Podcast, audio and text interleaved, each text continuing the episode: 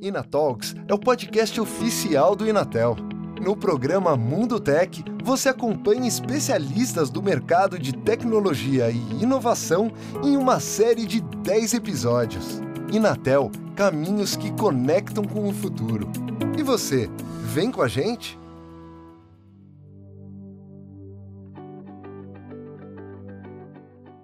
Vou começar esse episódio te convidando a fazer uma conta rápida. Quantas transações online você faz em 24 horas? Um pedido de comida por aplicativo, compras em e-commerce e até o pagamento de contas, tudo pode ser feito por canais digitais. Sete em cada dez operações bancárias feitas no Brasil em 2021 foram realizadas pela internet e pelo celular, segundo uma pesquisa da FenaBrand Tecnologia Bancária. Por outro lado, as fraudes contra clientes de bancos aumentaram 165% nesse mesmo ano. Com o crescimento de demanda e vulnerabilidade, outro nicho de mercado se destaca: o da segurança de dados pessoais e jurídicos na internet. E esse é o tema desse episódio. Como é que a gente pode se proteger? Eu sou Daniela Lemos e essa é a segunda temporada da série Mundo Tech. Para essa conversa, eu recebo aqui Marcelo Peixoto, CEO da Minds Digital, Voice ID Tech, especializado em biometria de voz. Marcelo, seja muito bem-vindo nesse bate-papo. Obrigado, prazer estar aqui com vocês hoje. E eu recebo também o professor Guilherme Pedro Aquino, doutor em engenharia elétrica e mestre em engenharia de telecomunicações. Ele é docente no Inatel na área de redes de telecomunicações e coordenador do Laboratório de Segurança Cibernética do Inatel. Professor, seja muito bem-vindo. Muito obrigado, Daniela. É um prazer estar aqui com vocês. Prazer também, Marcelo. Bom, acho que a gente pode começar essa conversa aqui mostrando um pouquinho, dando uma ideia né, de como é que está esse cenário de segurança cibernética no Brasil. E aí, professor, eu vou começar justamente com você. Dá para você dizer um pouquinho para a gente, um, dar um panorama de quais são os sistemas utilizados de autenticação de usuários e de dados, e principalmente também quais são as principais vulnerabilidades que a gente tem em relação a esses sistemas? É, Daniela, hoje, quando a gente fala de autenticação de usuário, é muito comum a gente falar de login e senha. Né? Então, esse deve ser hoje o mais largamente usado sistema de autenticação que a gente tem. É, mas, é, como todos nós sabemos, né, e até mesmo como usuários, esse método de autenticação por login e senha não é muito adequado. Hoje a gente tem várias ferramentas, vários sistemas que a gente precisa em cada um deles ter um nome de login, uma senha específica, e guardar tudo isso na cabeça já é muito complicado. É, você ter uma senha complexa para cada sistema torna o, o processo de, de, guardar essas senhas cada vez mais difícil. Como usuário, então... eu posso garantir isso. Tem vivo tendo problema. Não pode ter a mesma senha. Tá, e... você põe senha diferente, quem diz que você lembra da senha, né? Exatamente. E, e ainda cada, cada sistema exige uma complexidade diferente. Uhum. Você tem que usar a letra maiúscula, a letra minúscula, é, número, caractere especial, não pode ter dado pessoal, na, né, usar um sobrenome, usar o nome de um filho, do, do cachorro. Haja criatividade para a senha e memória para lembrar. Exato. E, infelizmente, não dá para a gente ter um, um, processo de autenticação muito seguro se a gente não consegue manter as nossas senhas seguras. Então, existem outros métodos de autenticação para nos auxiliar nesse processo. Né? Por exemplo, a autenticação em dois fatores ou múltiplos fatores, né, onde você tem lá o par login e senha, mas depois recebe alguma informação pelo seu celular para complementar a autenticação. Temos a certificação digital, que é muito importante hoje em dia e alguns sistemas usam o certificado digital, é um, é um bom método de autenticação. E também a biometria, né, que também em alguns casos nos, nos auxilia bastante. Por exemplo, o celular hoje já, já nos dá a possibilidade, né, com a nossa digital, ele permite a gente usar um login uma senha e não precisar ficar guardando isso na cabeça. Né? Agora, ah, Marcelo, vamos chamar você para conversa aqui um pouquinho, para você contar um pouquinho para a gente da história da Minds, né? Pesquisando, tem informação de que, aqui de que vocês surgiram em função de um grande impulso, aliás, impulsionados pelo convite de um banco para desenvolver uma solução para reduzir fraudes nos canais de atendimento. Tá certa a minha pesquisa? É isso mesmo? Conta um pouquinho para a gente como é que a Minds surgiu. Exatamente, Daniela. E muitas coisas mais, né? Até puxando um gancho do professor Guilherme, né? A gente viu é, uma grande oportunidade é, por causa desses grandes mega vazamentos de dados, né? Que vêm ocorrendo aí com frequência, infelizmente. E esses vazamentos ali, os fraudadores já têm posse, né? Todos os nossos dados sensíveis, inclusive senhas de cartão de crédito, inclusive senhas complexas. Então você fica tentando criar uma senha super difícil, mas se ela vaza ali em determinado momento, o fraudador já tem aquela senha, né? Então, assim, a gente está tá num, num cenário muito complicado, né? E a gente, lá em 2017, que a gente fundou a Minds Digital, né? eu sou um dos fundadores e o CEO atualmente, a gente sempre se preocupou em como que a gente poderia proteger todo o ecossistema brasileiro, né? não só empresas específicas. E a gente vinha olhando muito para esse mercado de biometrias, né? porque hoje, é, durante a pandemia e pós, é, as empresas e as pessoas elas foram meio que obrigadas a acelerar ali essa transformação digital. Né? Então, as empresas foram muito rápido para o mundo digital, os brasileiros também foram, porém, tem um pedaço muito importante, né? eles foram sem a cultura da segurança.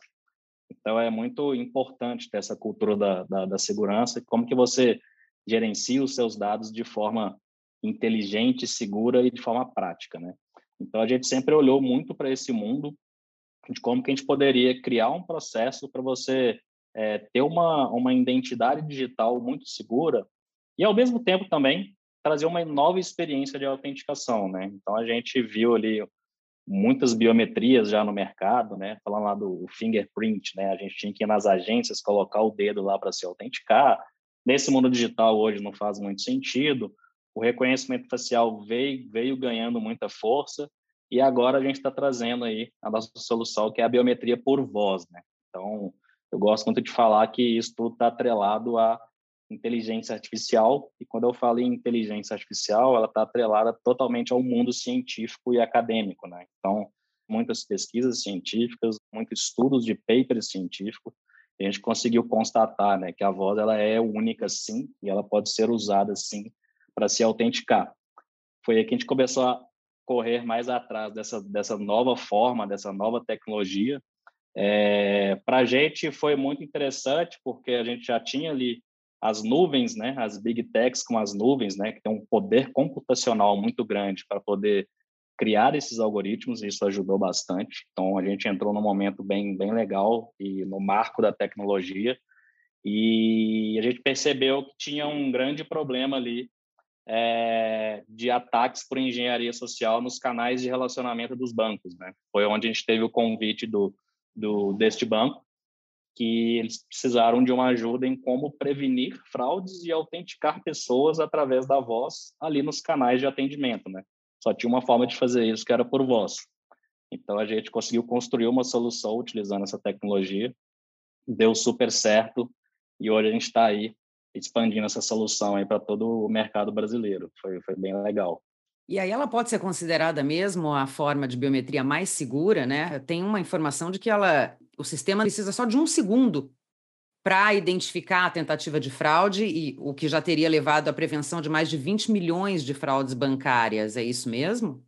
Isso. Hoje, com a nossa solução, a gente já conseguiu evitar mais de 20 milhões de reais em prejuízo. E hoje a gente consegue é, chegar num nível de acurácia onde a gente consegue escutar em apenas quatro segundos de voz. É, ela pode ser uma fala livre, né, o, usuário ele não precisa obrigatoriamente falar uma frase específica, e com esses quatro segundos de voz, em até um segundo eu já consigo validar essa identidade e rodar todo o processo também de antifraude que a gente tem por trás aqui da nossa plataforma. Então, a, é, a gente se preocupou muito em como trazer uma solução conseguissem identificar operações suspeitas em tempo real, que hoje, hoje tudo é em tempo real, né? Uma transação Pix, uma contratação de uma transação ali no cartão de crédito, então a gente precisa identificar isso em tempo real para não ter aqueles problemas que a gente sabe lá no final, né? Chargeback, reclamações, ligar para o banco. A gente, não, a gente não quer que ninguém passe por essa jornada. E também trazer uma experiência com uma fricção mínima, né? Então, assim, ninguém quer a todo momento você vai fazer um Pix, você tem que digitar uma senha, fazer uma, uma, uma, biometria, confirmar seu endereço, falar o nome do seu cachorro, você desiste. Então, a ideia é o seguinte, é a gente ter um processo que você tenha uma facilidade enorme de se autenticar, com uma fricção mais mínima possível, e trazendo essa experiência para todo mundo conseguir executar realmente o que é o mais importante, né? a sua transação de forma segura. Não, mas aí quando a gente fala de toda essa tecnologia envolvida, da sofisticação das ferramentas que vão surgindo, dá, dá a impressão de que aí o usuário, a população de forma geral, não tem mais responsabilidade nenhuma sobre segurança de dados digitais. É, professor Guilherme, me fala um pouquinho a sua opinião a respeito disso. O usuário também tem que estar atento para colaborar para que esse sistema de segurança seja de fato efetivo? Olha, Daniela, eu acredito que sim. O usuário ele é peça fundamental e central na segurança dos dados dele, tá? Então, eu costumo dizer uma, uma questão muito importante é a conscientização da, do usuário com relação à segurança cibernética. O Marcelo citou isso agora há pouco, né? E ele está correto nessa questão.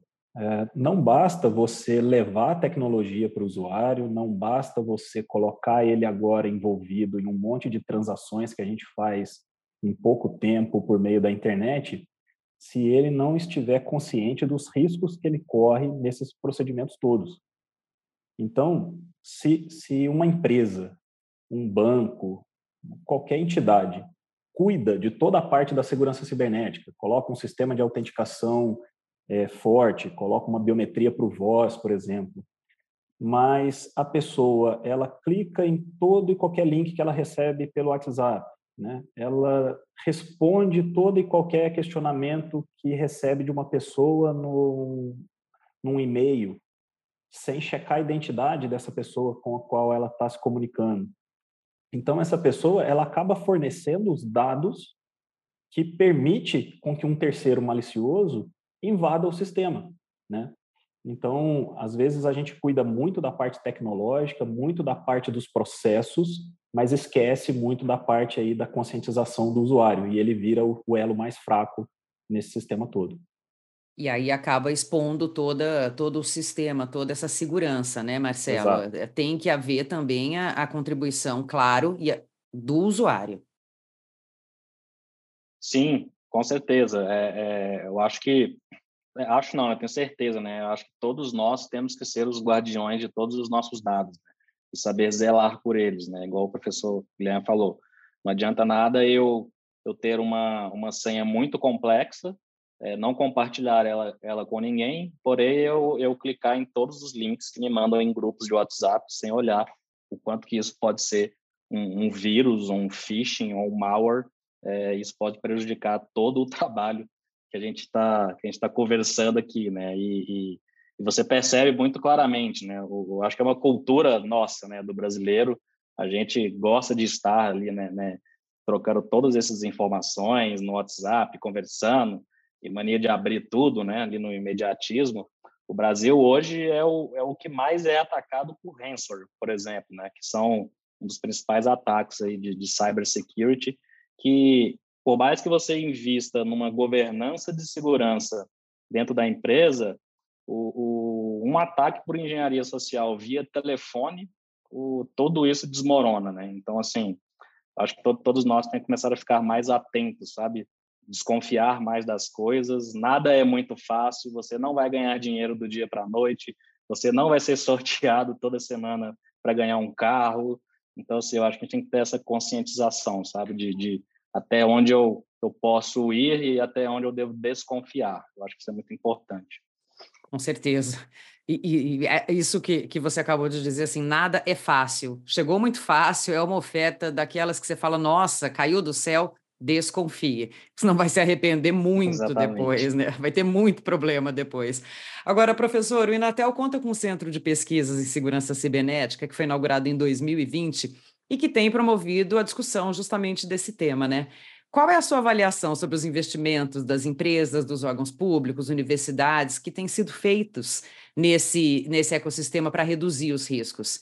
Em breve a gente não vai mais ter que decorar essas tantas senhas de sites e aplicativos? Por favor, me diz que sim. Eu, eu aposto nisso também, viu, Daniel? É, tenho visto, assim, com muito bons olhos os avanços, principalmente nessa parte de autenticação. É, e a, a, grande, a grande questão é exatamente reduzir o número de senhas que a gente utiliza e, em até alguns casos, usar um conceito que a gente já, já tem né, é, dentro da literatura, que é o passwordless. É você ter nenhum, nenhuma senha para acessar os seus sistemas. Né? Então, acredito que com, com o avanço tecnológico a gente chega lá é, em breve. Né? E como você bem citou, aqui no Inatel a gente tem o centro que a gente chama então de Centro de Segurança Cibernética do Inatel. Ele é uma iniciativa do curso de Engenharia de Telecomunicações aqui do Inatel. E desde 2020 a gente tem promovido várias ações com relação à promoção, pesquisa, desenvolvimento e mercado na área de segurança cibernética. Então a gente tem desde alguns alguns trabalhos para levar conscientização para públicos que não são técnicos. Então a gente pega, por exemplo, alunos de escola de ensino médio, ensino fundamental, já tenta levar esse assunto para dentro da sala de aula deles lá é, de uma forma que eles entendam, de uma forma mais assim para o público leigo. E a nossa ideia é que eles virem portadores de um conhecimento que hoje está mais na área acadêmica, mas que leve esse conhecimento para dentro da casa. Então, se ele chegar em casa, pegar o celular da mãe, falar, olha, a partir de agora você não clica mais nessas coisas, a partir de agora você habilita o segundo fator de autenticação. Então, isso já seria assim um, um grande avanço para a gente nessa linha. E temos também, é, dentro do Centro de Segurança, algumas parcerias, por exemplo, com institutos lá da Europa, onde a gente já tem é, a possibilidade de ofertar para o mercado nacional sistemas de autenticação mais seguros. Tá? Por exemplo, sistemas onde você não precisa conhecer a senha para fazer o acesso ao sistema. Você só precisa usar, por exemplo, a, a, a sua biometria, alguma coisa do tipo. Então, isso tem, tem já está disponível aqui no Inatel, já está disponível para qualquer empresa que queira nos procurar.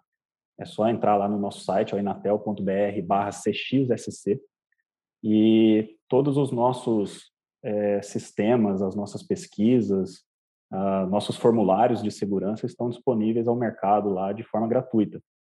E se a empresa quiser se, se atualizar, quiser melhorar os seus sistemas de segurança, a gente pode dar um apoio aqui é, muito bom para que se atinja um alto nível de segurança em, em, equipamentos, organizações e tudo mais. E eu tenho visto assim também com muito bons olhos que as empresas, os órgãos públicos, eles têm entendido o problema da segurança e têm investido sim, cada vez mais. Ainda tem muito a ser feito, claro, mas é, pessoal acordou, né, talvez devido aí à, questão da pandemia, ao aumento do acesso à internet, o pessoal percebeu, né, a, a sociedade percebeu que precisa sim olhar com carinho essa questão da segurança cibernética. Você já citou aí algumas coisas relacionadas a oportunidades de mercado. Marcelo está querendo acrescentar em relação a isso, Marcelo? Fique tranquila, fique à vontade. Dá, sim, o, professor Guilherme falou uma coisa muito legal que a gente olha aqui todos os dias dentro da Minds Digital, né? O passwordless, né? E a gente adiciona também aqui o frictionless. É como você, é como a, a, a gente a está aqui a todo momento criando novas identidades digitais, você não precisa mais de senha, no nosso caso que a gente trabalha muito com a biometria de voz, porque os canais digitais hoje são, são muitos canais. Imagina você ter que fazer uma biometria ou digitar uma senha para cada tipo de atendimento em determinado canal. Então, isso não, não funciona mais hoje, né? O, o saque da semana passada liberou novas regras agora para o mercado brasileiro. Você pode cancelar qualquer tipo de serviço ou produto pelo WhatsApp, independentemente se você contratou via call center, via aplicativo, via Instagram, não importa, né? Então, assim, a gente está falando como que eu deixo essa jornada a mais segura possível, né? Porque o fraudador vai estar ali também tentando, nem que seja cancelar um serviço seu, para obter mais dados sensíveis para ele poder usar isso em outros tipos de ataque, né? Como aberturas de conta laranja, que vem acontecendo com muita frequência no Brasil e transações PIX também, que está sendo um grande problema também. Então, a gente trabalha muito esse conceito de passwordless justamente para você cria um token único, que pode ser a sua voz, você pode se autenticar com ele, tanto no seu aplicativo, tanto quando você entra em contato em via call center, ou quando você fala um transbordo ali para um WhatsApp ou chat. Então, a gente consegue ali fechar todo o ecossistema com uma biometria muito forte, né, que é a voz.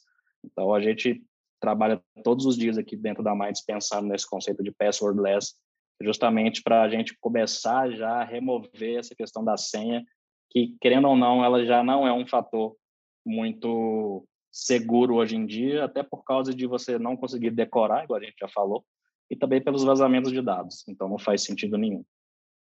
O professor, agora, diante desse cenário todo que vocês dois estão apontando, né, de todas essas inovações, de todas essas novas uh, ferramentas de segurança que estão surgindo, como o 5G impacta tudo isso, uh, em termos de oportunidade, de diminuição de risco? Bom, Daniela, é, como todo bom pesquisador, né, eu gosto muito de ver o avanço tecnológico, né? É, então, aqui no Inatel, a gente acompanhou desde o início aí o avanço e a criação do 5G. É, a gente acompanhou bem de perto, né, aqui dentro do Inatel. E olhando para o ponto de vista de segurança, você vê que na própria padronização do sistema, ele já embute uma série de seguranças a mais do que os sistemas legados, sistema 4G, 3G e assim por diante. Então, desde a criação do sistema, você já tem a segurança embutida. Então, você tem todo um processo de autenticação bem mais seguro no 5G do que no 4G e versões anteriores. Você tem uma preservação da privacidade muito melhor no 5G do que nas outras versões das, das comunicações móveis. Isso tudo já vindo de, de, do padrão, já vindo lá desde a da padronização do sistema. O fabricante ele precisa implementar todas essas soluções nos seus sistemas mas as operadoras, os ISPs que vão utilizar o 5G, por exemplo, eles têm que estar atentos a, a configurar de maneira correta e habilitar essas, essas ferramentas de segurança que o 5G fornece para ela. Se a operadora não estiver atenta a isso, o ISP não estiver atento a isso, pode ser que eles causem um problema lá para o usuário final também. Né? Então, para esses profissionais uh, que trabalham nessa área, né, do, que acompanha ali a parte do, da comunicação móvel, ele tem que se atualizar, ele tem que buscar ali o conhecimento, principalmente nas questões de segurança do 5G, tá certo?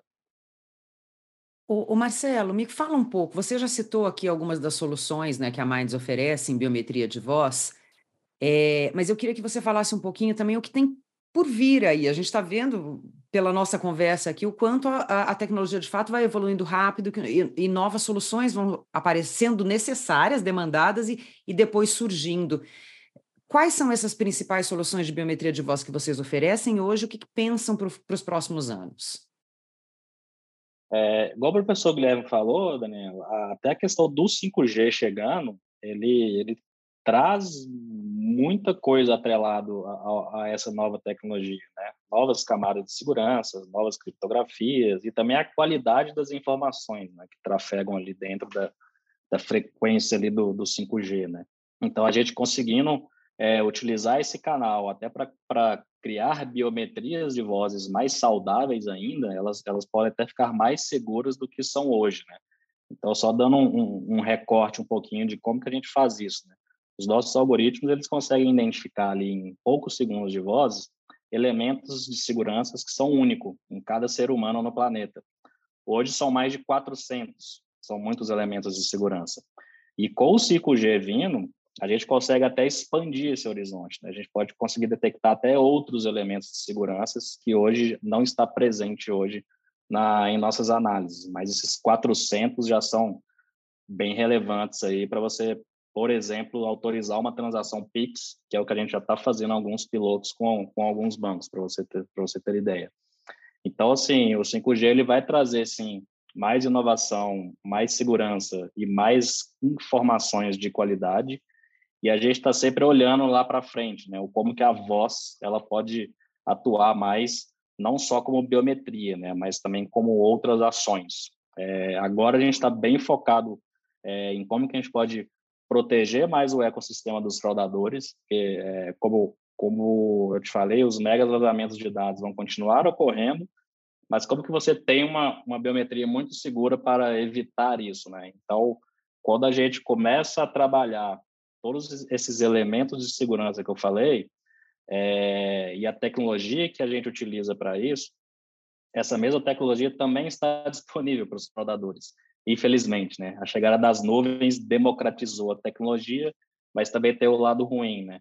Então, hoje, os fraudadores eles têm acesso à tecnologia de ponta, têm acesso a, a criar algoritmos de inteligência artificial e, por, e, e, esse caminho vai surgindo ataques sofisticados que a gente fala, né?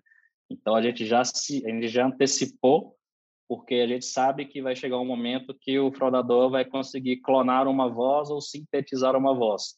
E o nosso algoritmo já está preparado para isso, né? Então a gente sabe que a voz não saiu realmente ali do ar que você puxou do seu pulmão e falou, que é o que a gente chama de prova de vida, né?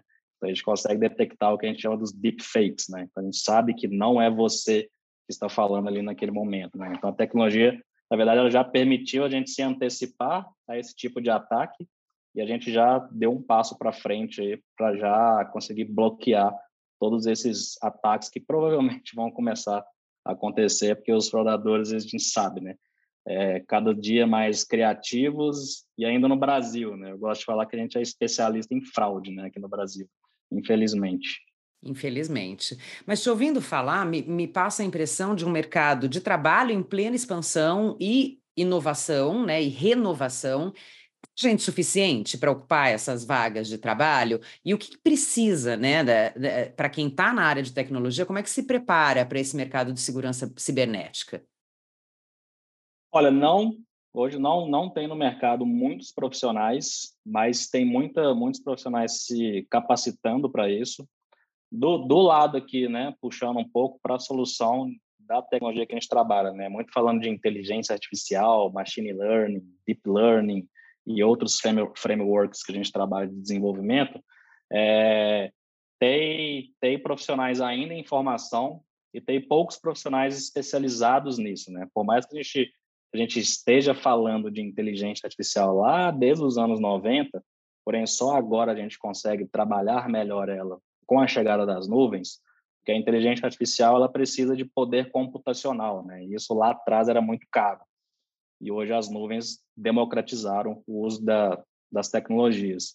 Então a gente começa a perceber que a gente também tem a responsabilidade de começar a formar esses profissionais, né? Então aqui dentro da Minds Digital a gente tem parcerias com algumas faculdades. A gente está sempre dentro do mundo acadêmico, que é um mundo onde a gente está todos os dias, né? Inteligência artificial ligada à ciência de dados e ligado à pesquisa científica. Então, a gente está sempre ali em contato com, com as pessoas, com os alunos. A gente traz muita gente de, por programas de estágio. A gente tem um processo de formação muito legal aqui dentro da Minds para a pessoa já começar a atuar um pouco no mercado e ele já sai ali no final do programa com a oportunidade de trabalhar com a gente. Então, a gente está tá querendo potencializar esse programa a partir do ano que vem. Professor, aí a gente está falando de capacitação, de formação de, de, de, competências. Claro, a academia tem um papel fundamental né, na, na para contribuir para essa formação dessas competências. Como é que o Inatel tem olhado? Como é que para esse desenvolvimento de profissionais para esse nicho de mercado? Que formações são importantes? Que cursos são interessantes para que quem se interesse por esse mercado possa ficar de olho? Bom, Daniela, é, a gente entende que esse problema é nosso, né, da academia. Nós que somos aí os responsáveis na primeira linha na formação de, da, da mão de obra que vai e de qualidade, né, que vai trabalhar aí na, na segurança dos nossos sistemas. E aqui no Inatel, é, já está definido para as próximas diretrizes curriculares que todas as engenharias aqui dentro do Inatel, se eu não me engano, são sete ao todo, todas elas vão ter no seu currículo uma matéria específica de segurança cibernética. Então, é, desde engenharias que são mais ligadas à parte de tecnologia, como a engenharia de telecomunicações, computação, software, e até engenharias que, a princípio, parece que não, mas também são bastante envolvidas com essa parte de tecnologia, que é a engenharia elétrica, a engenharia biomédica. Também, todas essas engenharias vão fazer o curso de segurança cibernética aqui dentro do Inatel, dentro do seu currículo. É, bom, você me perguntou, né, quais são os cursos mais interessantes e tudo mais para essa para se desenvolver nessa área, né? A segurança cibernética, ela é de fato uma matéria multidisciplinar. A pessoa que, que trabalha na segurança cibernética, é, ela precisa entender de software, ela precisa entender de sistemas computacionais, ela precisa entender de redes de telecomunicações, redes de computadores. Então, é uma formação já por si só complexa. Tá? Então, a gente é, percebe que é difícil você ter essa formação já é, consolidada fazendo algum curso já específico que a gente tem hoje dentro das faculdades, né? Mas ah, existe uma, uma existe uma referência no mercado, né? O Marcelo deve consultar ela o tempo todo, que é o Gartner.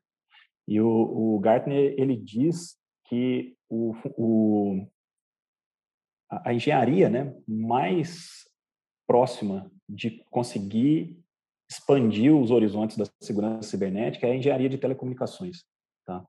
Então, puxando um pouco para o nosso lado aqui no Inatel, é, essa formação ela é importante, né? Entre outras bases que eu já coloquei aqui, essa é uma, uma, um bom curso que a gente pode fazer para desenvolver bastante essa parte da segurança cibernética. E dentro do curso nosso de engenharia de telecomunicações aqui do Inatel, a gente tem o que a gente chama de CSI Lab, né, que é o, é o Laboratório de Cibersegurança e Internet das Coisas.